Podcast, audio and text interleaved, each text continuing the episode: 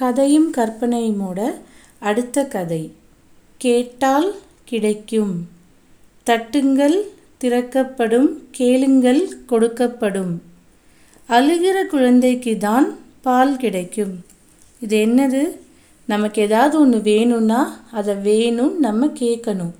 கேட்டால் தான் நமக்கு கிடைக்கும். இப்போ நம்ம அம்மா அப்பாட்ட போய் கேட்டால் தான் நமக்கு அதை வாங்கி தருவாங்க. இல்லை ஏதாவது சாப்பிட்றது வேணும், உங்களுக்கு பூரி வேணும், சப்பாத்தி வேணும்னு போய் அம்மா அப்பாட்ட கேட்டால் தான் நமக்கு செஞ்சு தருவாங்க. கரெக்டாக ஒரு சின்ன பாப்பா இருக்குது, வாய் பேச முடியாது, ஒரு 6 months பேபி. அந்த குழந்தை பசிக்குது. பசிக்குதுன்னா என்ன பண்ணும்? அழுகும். அழுதாதான் அந்த குழந்தைக்கு பால் கொடுப்பாங்க. அழுகாமல் அது சும்மா இருந்ததுன்னா குழந்தைக்கு பசிக்கலை, அதுக்கு பால் வேண்டான்னு அம்மாவும் விட்டுருவாங்க. கரெக்டாக அது மாதிரி தான் அழுகிற குழந்தைக்கு தான் பால் கிடைக்கும். நம்ம ஏதாவது வாயை திறந்து கேட்டால் தான் நமக்கு கிடைக்கும். அப்போ அம்மா அப்பா கிட்டே நம்ம கேட்டால் தான் கிடைக்கும். கடவுள்கிட்ட, காடுகிட்டையும் கேட்கணும். ஒருவேளை கடவுள் நமக்கு தரலை அப்படின்னாலும் அதை விட மிக சிறப்பான த பெஸ்ட்டு. இப்போ நீங்கள் போய் கடவுள்கிட்ட எனக்கு ஒரு ட்ரெஸ் வாங்கி கொடுங்க, எனக்கு ட்ரெஸ் வாங்கி தர சொல்லுங்கள் அம்மா அப்பா கிட்ட அப்படின்னு நீங்கள் கேட்குறீங்க. அது கிடைக்கல அப்படின்னா நீங்கள் அதை ஃபீல் பண்ணக்கூடாது. இன்றைக்கி அது கிடைக்கலைனாலும் நாளைக்கு அதை விட சிறப்பான ஒன்று, ரொம்ப பெஸ்ட்டான ஒன்று, அதை விட பெஸ்ட்டான ஒன்று உங்களுக்கு கடவுள் கொடுக்க போகிறாருன்னு அர்த்தம். காட் கொடுக்க போகிறாருன்னு அர்த்தம். அதனால தான் இன்றைக்கி அந்த ட்ரெஸ்ஸு கிடைக்கல. இதை விட சிறந்த கிஃப்ட், இதை விட பெஸ்ட் கிஃப்ட் உங்களுக்காக காட் வச்சுருக்காரு. அதான் அதை பேஸ் பண்ணி நான் இன்றைக்கி உங்களுக்கு ஒரு கதை சொல்ல போகிறேன். ஒரு ராஜா இருந்தாராம். அந்த ராஜா அவருடைய பிறந்த நாள், பர்த்டேயை முன்னிட்டு நாட்டில் இருக்கிற மக்கள் எல்லாருக்கும் விருந்து கொடுத்தாரு. அப்படி விருந்து கொடுக்கையில் எல்லாரும் க்யூவில் நின்று வாங்கிட்டு இருந்தாங்களாம். அப்போ அங்கே ரவின்னு ஒருத்தர் வந்தார். ரவி ரொம்ப ஏழை. அவருக்கு ஒருவேளை உணவு ஒரு நாளைக்கு கிடைக்கிறதே ரொம்ப கஷ்டமாக இருந்துதான். அப்படிப்பட்ட நிலைமையில் ரவி சரி, அரசர் எல்லாருக்கும் சாப்பாடு தராரு, எல்லாருக்கும் விருந்து தராரு, நம்மளும் போய் வரிசையில் நின்று க்யூவில் நின்று அதை வாங்கிப்போம் அப்படின்னு சொல்லிட்டு ரவி போய் க்யூவில் நிற்கிறாரு. ரவி க்யூவில் நிற்கிறது மற்றவங்களுக்கெலாம் பிடிக்கல. அவர் நிற்கிற இடத்துல நம்மளும் எப்படி நின்று அதை வாங்கிறது? இது ராஜா தர விருந்து, நம்ம வேண்டான்னு சொல்ல முடியாது.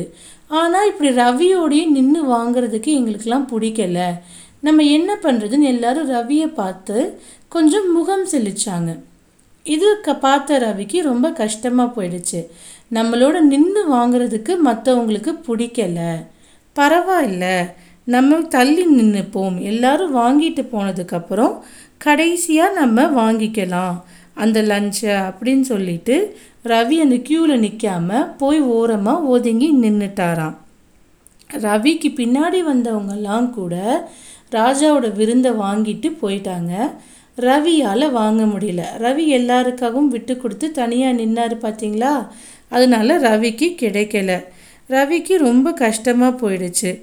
ஊரே உணவு சாப்பிட்டுச்சு, ராஜாவோட விருந்தை சாப்பிட்டுச்சு, ஆனால் நமக்கு ஒன்றும் கிடைக்கலையே, நம்ம தலையில் இன்றைக்கி பட்டினின்னு தான் எழுதியிருக்கு அப்படின்னு சோகமாக போய் குளத்தில் நின்றுட்டு இருந்தார். ஒரு குளம், அங்கே பக்கத்தில் ஒரு குளம் இருந்தது. குளம்னா அங்கே நிறைய தண்ணி இருக்கும். அங்கே போய் நின்றுட்டு இருந்தார். அந்த தண்ணியை குடிச்சிட்டு அந்த குளத்தில் இருக்க படித்துறையில் உட்காந்துட்டாராம். உட்காந்துருந்துட்டு பின்னாடி அவருக்கு ஒரு குரல், யாரோ அவரை பார்த்து கேட்குறாங்க, என்னப்பா தம்பி நல்லா சாப்பிட்டியா அப்படின்னு யாரோ கேட்குறாங்க. உடனே அதை கேட்ட ரவிக்கு கொஞ்சம் வருத்தம். ஊரே சாப்பிட்டுச்சு, என் தலையில் இன்றைக்கி பட்டினின்னு தான் எழுதியிருக்கு, நான் இன்றைக்கி சாப்பிடலை, ராஜாவுடைய விருந்து எனக்கு கிடைக்கல அப்படின்னு சொல்லிட்டே திரும்பி பார்க்குறாரு ரவி. திரும்பி பார்த்தா அங்கே நின்றுட்டு இருக்கிறது ராஜா தானா. ராஜாவுக்கு ரொம்ப சோகமாக, ரொம்ப வருத்தமாயிடுச்சு. என்னுடைய பிறந்த நாள், என்னோட பர்த்டே அன்னைக்கு இந்த ஊரில் யாருமே பட்டினியாக இருக்கக்கூடாதுன்னு சொல்லி தானே நான் இன்றைக்கி இந்த விருந்துக்கு ஏற்பாடு பண்ணேன், ஆனால் ஒருத்தர் சாப்பிடாமல் இருக்காரு, ஐயோ பாவம் அப்படின்ட்டு ராஜா உடனே ரவி கிட்ட, மன்னிச்சிடுப்பா, எனக்கு தெரியாது உனக்கு பசிக்குதுன்னு, நீ சாப்பிடலைன்றதும் எனக்கு தெரியாது, உனக்கு ரொம்ப பசிக்குது இல்லை, இன்றைக்கி நீ என்னோட வா, என்னுடைய பிறந்த நாளைக்கு நீ என்னுடைய அரண்மனையில் பேலஸில் விருந்து சாப்பிட போகிற அப்படின்னு சொல்லி ஒரு வார்த்தை கூட ரவியை பேச விடாமல் ராஜா கையை பிடிச்சி ரவியை இழுத்துட்டு போயிட்டாரான். என் கூட தான் நீ இன்றைக்கி சாப்பிடணும் அப்படின்னு சொல்லிட்டு. அரண்மனை பேலஸ்க்கு போன உடனே ரவியை குளிக்க சொல்லி ரவிக்கு புது ட்ரெஸ் கொடுத்தாராம். ராஜா அவரோட பர்த்டேக்காக வாங்கி வச்சுருந்த புது ட்ரெஸ்ஸில் ஒரு ட்ரெஸ்ஸை வந்து ரவிக்கு கொடுத்தாராம். கொடுத்து இதை போட்டுட்டு வா, இன்னைக்கு நீ சாப்பிட போகிற அப்படின்னு. அறுசுவை விருந்து ரவிக்காக காத்திருந்தது.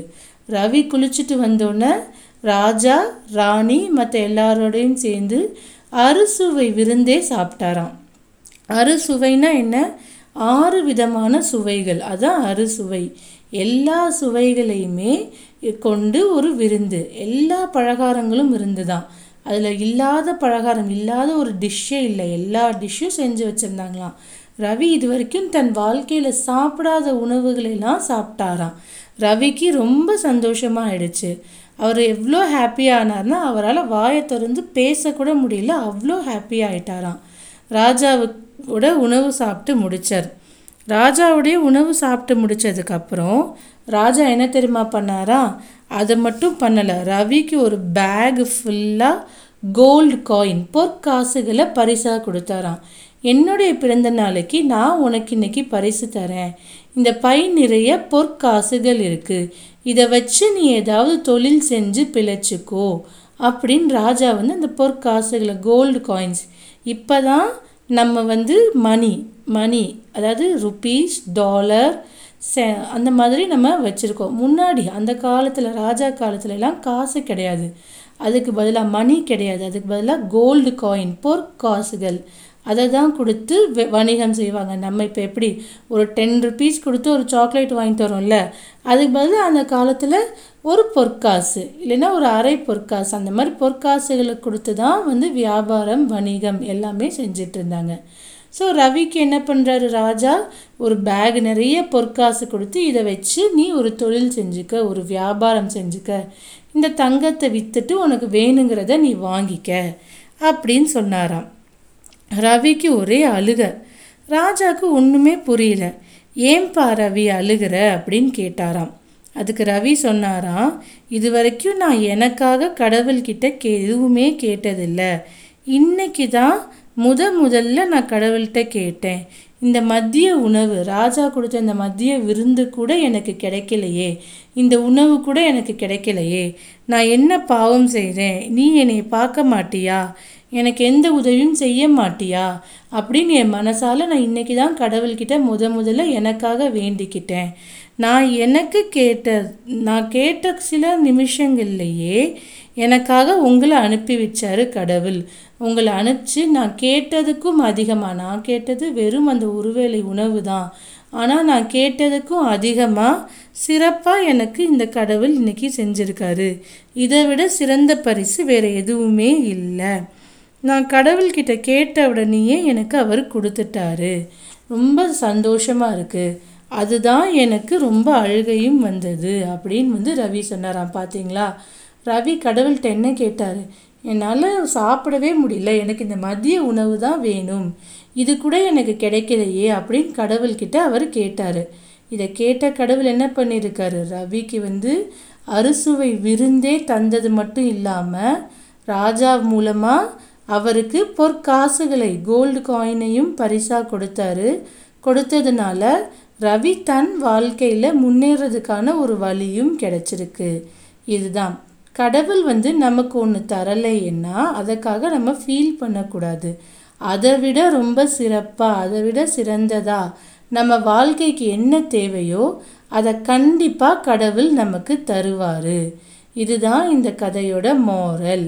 கடவுள் ஒன்று தரலைன்னு நீங்கள் கஷ்டப்படாதீங்க, ப்ரே பண்ணாமல் இருக்காதீங்க, கடவுள் மேலே நம்பிக்கை வைங்க, தினமும் ப்ரே பண்ணுங்க, நீங்கள் கேட்டதை விட அளவுக்கு அதிகமாகவே உங்களுக்கு தருவார். ஓகே குட்டீஸ், பாய். அடுத்த எபிசோடில் மீட் பண்ணுவோம்.